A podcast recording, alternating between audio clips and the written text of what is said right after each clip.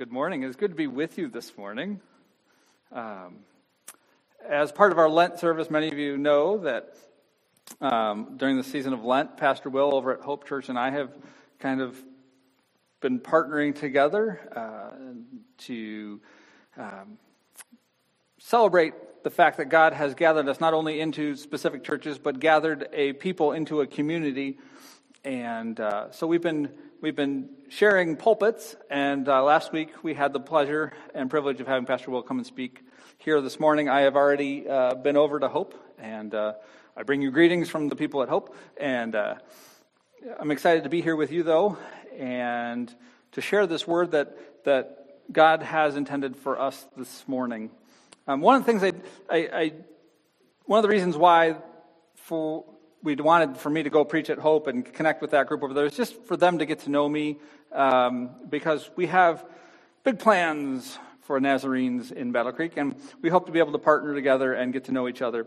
And one of the things uh, that I was trying to intentionally do was share a little bit about myself, and I realized that the story I wanted to share with them this morning uh, is probably a story many of you don't know about me yet. And so um, I think it may have been on my resume back in whenever when the board was looking at it. But um, uh, several years ago, I had kind of a side job um, where I was a what we call a rider coach for the Motorcycle Safety Foundation. I was a certified rider coach. I taught beginner rider courses. Now I love I love motorcycles. I love all things related to motorcycles. Um, but this is probably one of my favorite things that I've done also one of the most challenging things I've ever done, is where you get people who want to get their motorcycle license, some of which who have never even touched a motorcycle before in their life, um, some uh, which um, were people that had maybe been passengers on their spouse's bike for a long time and said, I need to figure out how this motorcycle thing works, and you know, I just want to know so I'm a better passenger. Um, usually by the end, they're asking what bike they should get for themselves. Um, and then there's my favorite response was always the one when you asked, why did you come to class? They said, well, the judge said I had to be here. Um, that one I always knew I was in for an interesting treat. But there, you'd gather 10 or 12 students together, and we would do this 20 hour course. And some of that involved classroom, where we'd sit down with our books and watch videos and talk about this is the clutch lever. When you squeeze this lever, the motorcycle does this, and this is how you change gears. And um, you know, this is how you squeeze the brake, and this is how you lean, and like all those things. And and also, people in cars try to kill you, and this is how to be safe. Like, there's a whole spiel about being a good rider. Um, but then there's this moment where you transition from in the classroom out to a parking lot. We called it a range because it sounds very official. And on this range, there was cones and 12 motorcycles, smaller motorcycles, beginner level motorcycles. And we would spend some time the first day, not a whole lot of time, but a little bit of time uh, introducing people to some basic skills of operating a motorcycle. So we'd start out really simple. You'd sit on the motorcycle and you'd just rock back and forth. Um, you'd put your heels up and then you, or your toes up on your heels, and you would just ease out the clutch until your toes went flat with the ground. And you literally move three inches. But for some people, those three inches were the first three inches they'd ever ridden a motorcycle. And so that was a huge barrier for a lot of people. And then from there, we would ride 50 feet from one cone to another cone, but you, they never put their feet up on the pegs. They would walk with it, you know, just kind of, we called it the duck walk. You just paddle along from one thing to the other, and then you turn around and you'd paddle back. And so at the end of day one, um, for many, that was the first time they'd ever ridden a motorcycle. And at the end, as we'd wrap up our day, we'd say, um, We've got a message for you, and we need you to hear this. Because, like I said, it was a 20 hour class. You couldn't do it all in one day. There was usually a, you know, a couple more days you had to come back and do it. And some of these classes would go from one weekend to the next, right? So, a Saturday, you'd have to wait till the next Saturday to do it, which is a lot of time to forget what you'd been taught, but also to develop bad habits if you're practicing on your own. And so, we gave this big spiel at the end of, of the first day and said, whatever you do, and this is going to sound wrong, but whatever you do, don't go home and practice. Because we don't want to spend the next two days trying to unlearn all the bad habits. That number one, everybody's got their biker friend who's going to teach them, you know, whatever they think is about. Oh, my friend has been riding for 30 years. He can teach me better than you guys who are certified and went through a, a rigorous training course, right? They know better, right? And so they come back and then they fail the test because they're listening to their friend instead of their coach. Um, other times, people go out and uh, they get in trouble because just the fact that you can make a motorcycle move across a parking lot doesn't mean you're legal to be riding on the street on a motorcycle. And so sometimes people get come back with their ticket um, and said, I have to drop out of class because my license has been revoked, or you know, their warning or whatever. And the worst case scenario is when you see somebody um, walking up to the classroom with their arm in a cast or on crutches, saying, "I can't participate in the rest of class because I uh, I dumped my bike and I hurt myself." Um, and so we give them this message that said, "Don't go practice. We don't want you influenced by anybody else. We don't want you learning from anybody else. We don't want you making up stuff and figuring things out as you go. You want to learn to be a rider from a certified coach that knows how to teach you. Right? You want, you think of the, the finish line. You want to pass this test. We're the ones that are going to be testing you. You want to know what the expectations are. But more importantly, our goal is to teach you how to be safe. And there's a difference between riding a motorcycle, making it move, and riding a motorcycle well and being safe. And so we gave this big spiel about don't practice. And we always had people that push back on that, like, no, no, whatever, just don't do it. And I bring up this story today because it reminds me a lot of what's happening in our scripture. I mean, you saw the video, and, and thanks to the teens for, for doing our, our scripture lesson that way. Um, that was a lot of fun. Um, but that's our story for today is Jesus with his disciples in a boat talking about bread and yeast and the Pharisees. It's kind of a weird situation, and if you just read through this scripture uh, kind of quickly, you'd be like, this makes no sense. I'm just going to move on to something else that makes more sense. But I don't want to do that today. I want to in- invite you to, to take a look at what happens when we uh, kind of go off and practice on our own when rider coach King Jesus isn't around. And when we start to miss what Jesus is teaching us, and maybe we have, we're influenced by others or we, we uh, develop some bad habits. So we're going to look today at what King Jesus is doing in our lives, and instead um, we become vulnerable to the influence of someone or something else. Our scripture for today comes from Mark chapter 8, and it's uh, verses 11 through 21. Um, and we're going to talk about it in two different sections. I'm not going to read through all that because the, the teens just acted it out. I'm going to refer back to what they said and did and kind of fill in some of the details. But um, that, was our, that was our scripture for today. And so if you're not familiar with it, you can open your Bibles and track along and fill in some of the details. If you got a Bible app on your phone or whatever, feel free to do that. Um, but in this story, you saw uh, Jesus, uh, with his crown, which obviously he wore everywhere he went um, in those days. But that, that was Jesus. And then there was some Pharisees, and then there was disciples in a boat, right? So we know who the characters and the actors are, right? And the Pharisees come to Jesus and they say, Give us a sign from heaven. Now, heaven, for us, when we hear the word heaven today, we think of, well, that's the paradise that we'll go to when we die.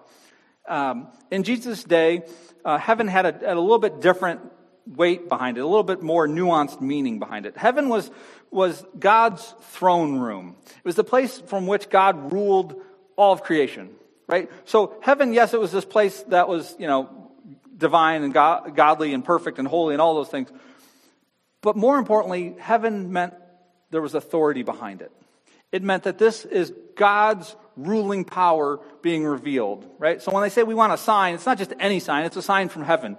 If people are going to claim that Jesus is the Messiah, if he's from God, if he's the anointed one, he's the Christ, it has to bear the weight, the authority of God. And so it has to be a sign, but not just any sign, it has to be a sign from heaven. And so they ask him for this. Jesus, give us a sign from heaven. And Jesus gives them a big old nope um, and just says no and walks away. He says, Why does this generation need a sign, right? And just refuses to do anything else for him. And so his response is, he says, Nope, and he gets in his boat with his disciples and he leaves. just leaves the Pharisees hanging. Uh, and, and, things just get weirder from here. Um, it says he gets in his, his boat and he left with the disciples. And we're in the Gospel of Mark, and if you been studying the Gospel of Mark or following along during our Lent series and paying attention, you realize that um, Mark is the shortest gospel, um, but it's also the most urgent one. Like things happen fast in the Gospel of Mark. And, and the author of the Gospel of Mark doesn't really have time for, you know, details, transitions, information that helps us understand what's going on. He just jumps from one thing right to the next. So the Pharisees say, give us a sign. Jesus says, no thanks, and gets in the boat. And immediately, um, it talks about disciples forgetting the bread. So it just jumps from, I'm not going to give you a sign to the disciples have gotten in the boat and they forgot the bread. And if you think that getting in the bread or getting in the boat without bread is a weird thing for Mark to highlight, of all the things he could be talking about, he's talking about, oh, we don't, we didn't bring any bread with us. Um, if you think that's weird for Mark to make a big deal about it, like just wait until we dig into Jesus' response, because he takes it to a whole nother level. So the disciples are discussing amongst themselves that they forgot the bread. They only have one loaf in the boat. And Everybody knows, I mean, everybody knows that if you're going to go on a road trip, the most important thing are the snacks, right? Like on the way. You got to have this, you got right. I mean, this is, it, it's not a road trip if you don't have, and they've gotten in the boat and they have one loaf and they forgot. And, um, you know, that's going to be a deal breaker. And so they're like, we don't have any more bread. We just got the one loaf. And Jesus hears them talking about this and responds to the disciples uh, worry about forgetting the bread by saying this, which obviously makes perfect sense. He says this He says, Watch out for the yeast of the Pharisees and the yeast of Herod. So the disciples are over here going, Oh man, we started the trip and we don't have enough bread. And Jesus' response is, Watch out for the yeast of the Pharisees. I said over at, at, Hope Church this morning that I thought the yeast of the Pharisees would have been the cool name for like a Christian punk band in the 80s. Um, uh, you guys can feel free to come up with your own Yeast of the Pharisees or what, online, throw out suggestions. Yeast of the Pharisees is whatever, I don't know. Anyways, to me, it was an 80s punk Christian band. Um, moving on. Uh, but that was Jesus' response, right? He, he, he heard them talking about, well, we forgot the bread, and his response is, watch out for the yeast of the Pharisees and of Herod, which is, Herod wasn't even there, like, so why are you bringing Herod into this? And again, like I said, the author of Mark can't be bothered to provide any context or details or explanation at all, and he just moves on to the next, next thing. He just jumps right to the next thing. And so the disciples, uh, as they should be, I think, were confused um, by Jesus' response. Like I said, it's confusing, so I, I, I get the confusion there. And so they start discussing amongst themselves, like, what, what is Jesus talking about? What are we supposed to be doing? And so they're trying to figure it out. Um, and they come to the conclusion that Jesus is talking about their current situation with not having bread, right? And so obviously the disciples determine, obviously he means don't get bread from the Pharisees. Beware of their yeast. Don't get bread from the Pharisees. That's maybe what he's talking about. Uh, maybe not. Like, probably not. I don't know. Um, I'm sure it has something to do with bread, though, or not. Like, it's you can see the disciples in the boat going, "What is happening here?" Like, we just pointed out the fact that we don't have any bread, and Jesus is over here making a big deal about this. But before the disciples can even spend too much time, again, like I said, everything happens fast in Mark. Um, Jesus confronts the disciples again. He hears them having conversation about his response, and so he responds again. And the next thing that Jesus says, I mean, you guys might interpret it differently, but when I hear it or I read it, it comes across pretty heavy handed. It comes across pretty harsh because they're saying, What is he talking about? Bread, like the yeast of the Pharisees, the yeast of Herod. And Jesus responds by saying this Do you see and still not understand? okay, Jesus, like what? What is, you know, Pharisees, yeast, Herod, what does all this have to do with it? And then he says, Are your hearts hardened? Now, if you're not familiar with that phrase, it shows up other places in the Bible. Other important people who have had their hearts hardened were Pharaoh, that wouldn't let the slaves go out of Egypt, and God comes in and, and gives them the 10 plagues to try to soften the Pharaoh's heart. It's not a good thing. Um, a hardened heart is ascribed to kings who um, oppress people, create violence, um, create poverty. Like bad kings, bad people are people who have their hearts hardened. And Jesus is applying this to the disciples because they don't know what he's talking about because they forgot the bread. Right? I mean, this feels a little overkill, right? Um, and then he continues. He says, Do you have eyes and yet are unable to see? are you guys blind? It's right here in front of you. He says, Do you have ears? Are you unable to hear? It's like, I, Jesus, I heard what you said. I, I, see the one loaf. I, what, is, what is going on here? And again, going back to the, the road trip analogy, Jesus seems like to me the, the dad who is tired of hearing the kids complain that they're hungry on the road trip, right? And he responds with very direct and abrupt words like, What do you want me to do about it? There's nothing I can do about it. You forgot the snacks. I can't fix it. Um, but we get to the point where we ask ourselves, Is all this drama really over bread? Right? Like, what did the disciples do that Jesus is accusing them of being blind, deaf, and having hard hearts? Like, this is some serious stakes. Like, all they did was forget the bread, right? But then Jesus asked one more question. And, and, and for me, this is the most important question. And this is the question that, that we're going to use to unlock maybe our understanding of what's going on here. He asked one more question. He says, Do you not remember? Jesus is concerned that the disciples have forgotten something. But he's not concerned that they forgot bread. He says, You've forgotten something, but it's not bread that I'm worried about. Because as you saw in the video, as it started, the teens' video, um, directly before, if you had your Bibles open or if you, if you remember the story or you know Mark chapter 8, the story right before this story, like the scripture verses right before the Pharisees start asking uh, for a sign, the story right above that is Jesus feeding 4,000 people with a few loaves of bread. Right? Like, that's the story. Jesus finishes feeding 4,000 people, and immediately after that, they ask for a sign. Like, it's the same page. And then if you go just two chapters back to Mark 6, there's Jesus feeding 5,000 people. Right? So we're still in the same neighborhood. We're, we haven't gone far. And how do both of those stories start? There's people, there's a crowd. The disciples didn't have enough food to feed them. But there were some loaves of bread hanging around, and there was some fish. And Jesus took those loaves, and from a few loaves, he fed the crowd. And so, um, you know, in, in verse 19, if you're following along in your Bible, but in verse 19, Jesus talks to his, his disciples and says, How many basketfuls of pieces of bread did you have when I was done feeding the 5,000?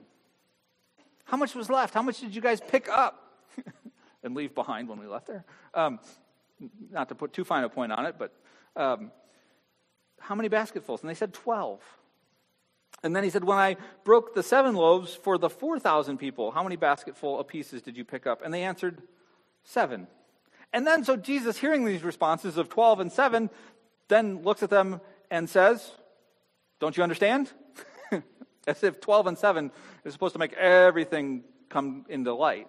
Oh, it's all clear now. 12 and 7. It's perfect.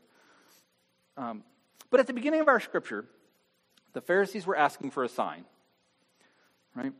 They were asking for a sign to prove who he was, a divine evidence that Jesus was the Messiah. This was immediately after feeding 4,000 people.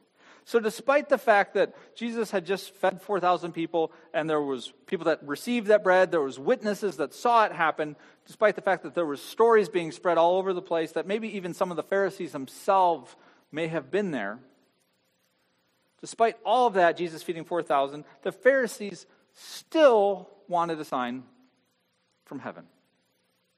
And Jesus basically said to them, If you can't see what I have already done, as an indication of who I am, if you cannot see the work that I have been doing as a sign of godly authority, then there's nothing else that I can do to prove to you, to convince you, to reveal to you who I am.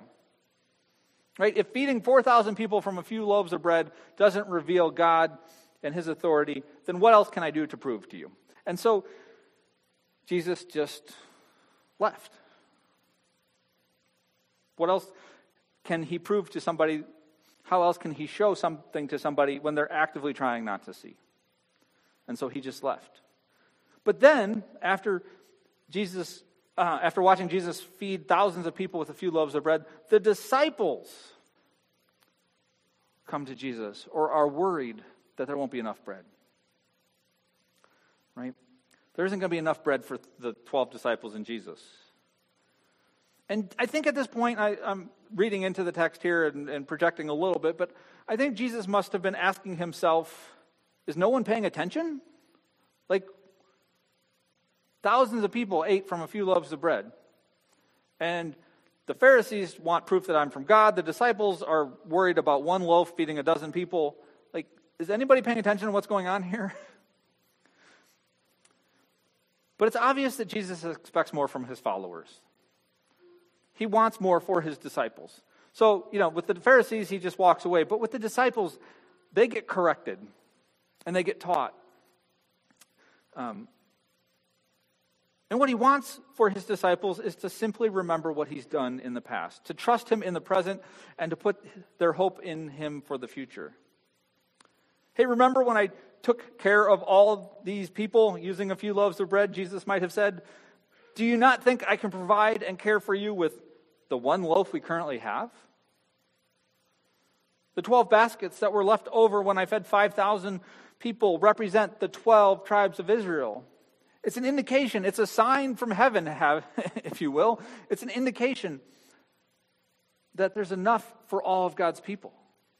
All 12 tribes are represented. It's enough for everyone. And the seven loaves that were left over, the seven baskets that were left over, uh, represent holiness and divinity. Seven is a heavenly number, it carries God's authority with it. Seven days of creation. Um, seven meant perfection, it meant holiness, it meant divinity.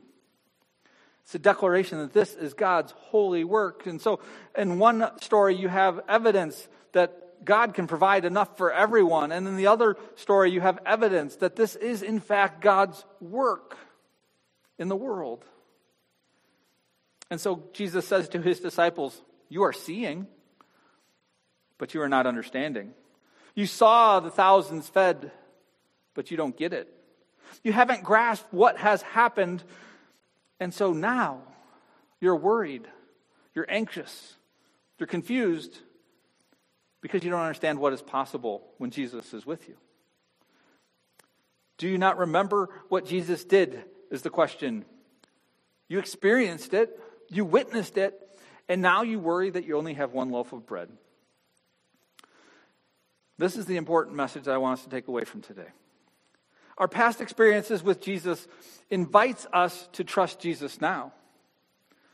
The, the things that we've had with moments we've had and seasons in life we've had with Jesus, those powerful moments are invitations to trust Him in the present experiencing the feeding of 4,000 and 5,000 in the past was an invitation for the disciples to trust that he could feed 12 in the moment. Many of us, if you've been a Christian for any length of time, um, many of us can have a, a memory, a memory of a point in time where we experience God in a real and powerful way in our life. Right? If somebody asks you, like, Tell me a time when God was especially close or when God was doing something significant in your life. We, we can remember those moments. For some of us, it may have been decades ago. For others, it might have been last week. It might have been this morning. But regardless of how long ago we saw Jesus at work in our lives, our past experiences with Jesus invite us to trust Jesus now. Um, and if we don't remember what God has done in our lives in the past, or if we don't believe that God can do similar things again, we will find ourselves looking for answers from someone or something else. If we don't remember what God has done in our lives in the past and don't believe that God can do similar things again, we will find ourselves looking for answers from someone or something other than Jesus. The disciples forgot what Jesus had done with the loaves of bread in the past. And therefore, in the moment, they were shaped and influenced by the yeast of the Pharisees. Now, this takes a bit of an explanation, right? So, we're going to tackle what, what Jesus was talking about, because there is an explanation for, for what he's talking about here. Yeast in, in Jesus' day was a powerful image, it was a powerful symbol, it was a way of talking about how something small could influence something large. It was talking about how something small could shape something bigger than itself. And so uh, sometimes Jesus talks about yeast as being a negative thing. Get rid of the yeast of the Pharisees, get rid of the yeast of Herod. And sometimes he talks about being a positive thing, where he mentions the yeast of the kingdom of God. But yeast itself was viewed as this thing that was, um, in the negative sense, was a corruption of things, a ruining, a, a, a, mo- missing the mark, a moving away from what God had intended. Um, you know, our similar expression would be a bad apple can ruin the whole bunch, the whole barrel, the whole barrel. Um, I know that expression. Um, but the idea that one simple small thing could influence the larger system at work. But it's, it's more than corruption, it's, it's influence, it's the power to shape and define things, to transform it. Um, and so that's what yeast was. And so when, when Jesus says, Beware of the yeast of the Pharisees and the yeast of Herod, he's warning them about outside influence shaping who they are and the way they saw things. And because they did not remember the feeding of the 4,000, they didn't trust Jesus in the moment to provide for them. The one loaf wasn't enough. They didn't remember what Jesus had done in the past, and so they had no imagination for what he could do in the present. If we don't remember what God has done in our lives and don't believe that God can do the similar things again, we will find ourselves looking elsewhere, looking to someone or something other than Jesus. If we don't remember what Jesus has done, we end up vulnerable to the influence of the yeast of the Pharisees, or the yeast of Herod. The yeast of the Pharisees, they were a religious leader, uh, they were religious leaders in the days of Jesus. And obviously, the, the story started with them missing the miracles that Jesus was doing right in front of them. And so they were ruled by a desire to, to have power and control they used their religious positions um, to add weight and burden onto other people's lives. Herod in the story represents the yeast of Herod represents um, he was the king and he represents the power and wealth and opulence of Rome. The, the idea that having stuff, having more is the answer. One loaf isn't enough. We need more. And so the yeast of Herod is this idea that I need power so I can get more, I need power so I can keep more, I need power so I can continue to be more. And so he warns them don't forget what I am teaching you. Don't forget what I am showing you. Don't be influenced by a world that uses their religion to gain power and influence. And don't be fooled by a world that is trying to shape you, to put your hope and to put your trust in material things so he says, don't let the yeast of Pharisees and Herod shape who you are. If we don't let our experiences with Jesus in the past shape our expectations in the present, and if we don't let our experiences in the past shape our hope for the future, we will find ourselves following and being influenced, being shaped by things other than Jesus. And so, as we quickly move through this season of Lent in the life of the church and move towards Easter, um, you've seen the promo videos the last few weeks and the announcements that um, on Sunday morning, if any would like, we will baptize. Um, we'll have baptism on Easter Sunday morning. Um, and, and this is important. I, Baptism is probably one of my favorite things to do as a pastor uh, because baptism is this declaration of faith to the public, right? It's somebody standing up in front of a group of people and saying, I am following Jesus, I am a Christian. And that is something, and is to be celebrated. Um, but there's more to it than that. Baptism is a sacrament, a means of grace, which means that baptism is a gift from God, in which one being baptized is immersed not only in the water but they're immersed in the grace and love and mercy of God. Baptism becomes a foundational cornerstone in the life of a believer. On Good Friday, um, you know, Paul mentioned that we're putting some details together for a Good Friday service. Um, on Good Friday, we'll have a, a, Good Friday service, and one of the elements of that service will be a, a station for Remember Your Baptism, in which you'll be invited to come and to remember your baptism. And there's a, a separate section for those of you who haven't been baptized to kind of walk you through what it means and maybe why you should get baptized or something like that. But, um, but for those of us who have been baptized, there's a, a, a liturgy that will walk you through remembering your baptism. Jesus asked his disciples, Do you not remember? And so on Good Friday, we will invite people to touch the water and to remember your baptism. And some words from the service, and this is why I bring all this up, is I wanted you to hear these words that will be part of that remember your baptism element. It says, When you remember your baptism, remember that you were nothing and God made you new. You were without hope, but He called you His own. He has adopted you as His child and heir. Remember the sin that caused the world to fall, understand the consequences of sin for every human being, and realize your continual need for the perfect Savior who lived and died and rose for all who would believe. Why do we need to remember our baptism? Why is that going to be part of a Good Friday service? Why do we need to remember what God has done in our lives in the days gone by? Because our past experiences with Jesus invite us to trust Jesus now. If we don't remember what God has done in our lives in the past and we don't believe that God can do the same thing or something similar again, we will find ourselves looking for answers from someone or something else. I think you're picking up on a pattern here. I've said these exact phrases several times. I, I think that's the message I'm trying to convey this morning. Jesus does not want his disciples to be leavened by the yeast of the Pharisees or by the yeast of Herod. He doesn't want them to be shaped or influenced by, by those teachers. Jesus does not want his followers, his loved ones, to be shaped, influenced, and most importantly, he doesn't want them chasing after lives that lead people away from the kingdom of God. And so the invitation for Jesus' disciples back then is the same invitation for us today. Commit to remembering what God has done so that you can experience the life God has for you now.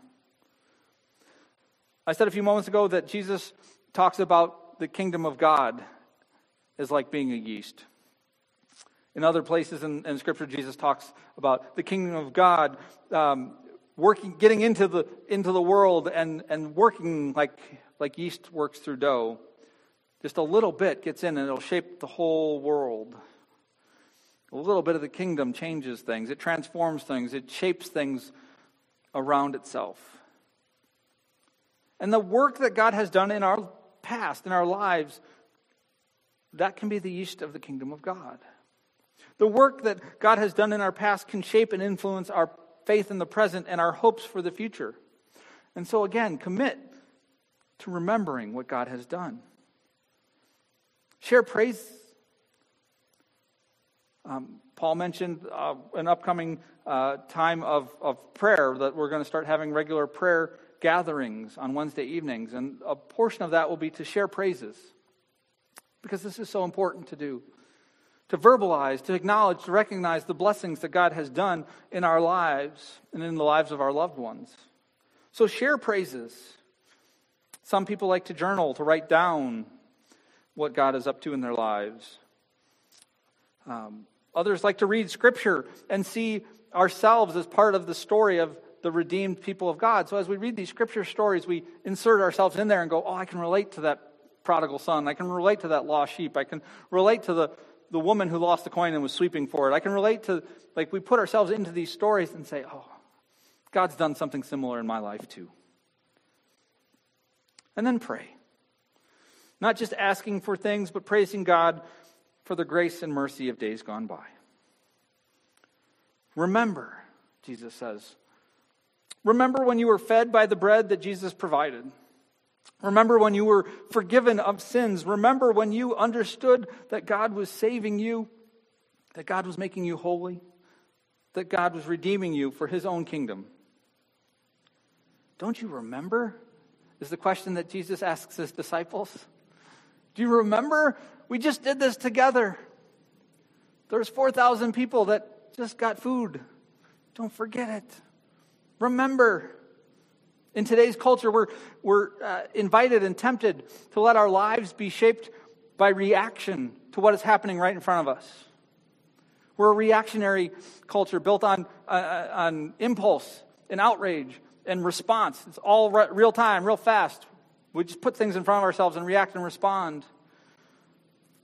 And so we're a culture shaped by reacting to what is happening right now and shaped by fear of what might happen in the future. But remembering God's love for us in the past will set us free from that. It'll set us free in such a way that we are allowed and invited to live lives completely different than the rest of the world. We can be free of fear and we can be at peace with one another when we remember what God has done for us in the past, trust that He can do it again in our present, and hope that He will do it again in the future. So, in a moment, the praise team will come to lead us in singing a song. Unless they've changed it since I last looked at the, the service order, it'll be a song about all the reasons we have to trust God today and to put our hope in God in the future.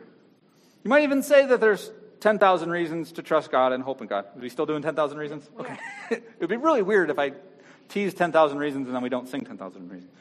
But as the praise team comes to lead us one more time, I want to offer up a prayer of confession, as I have been doing during the season of Lent. And at the end, I will offer up a declaration of absolution. Um, Lent is the season of, of asking, Are we following Jesus? It's a, it's a season of celebrating that we go with Jesus, but it's also a season of evaluating ourselves, going, What yeast is in my life shaping it? Are the things that I need to let go of? Are the things shaping my life that keep me from trusting Jesus with my whole heart? Are the things in my life that keep me from loving my neighbor as myself? And so I offer up this prayer uh, on our, all of our behalf. So pray with me this morning. Most merciful God, we confess that we have sinned against you in thought, word, and deed, by what we have done and by what we have left undone. We have not loved you with our whole heart. We have not loved our neighbors as ourselves, and for that we are truly sorry and we humbly repent. For the sake of your Son, Jesus Christ, have mercy on us and forgive us, that we may delight in your will and walk in your ways, to the glory of your name. Amen. And God is merciful to all who confess their sins. In humility, seek for mercy. So it's in the name of our Lord Jesus Christ that I can declare our sins are forgiven. I invite you to stand and worship with us one more time.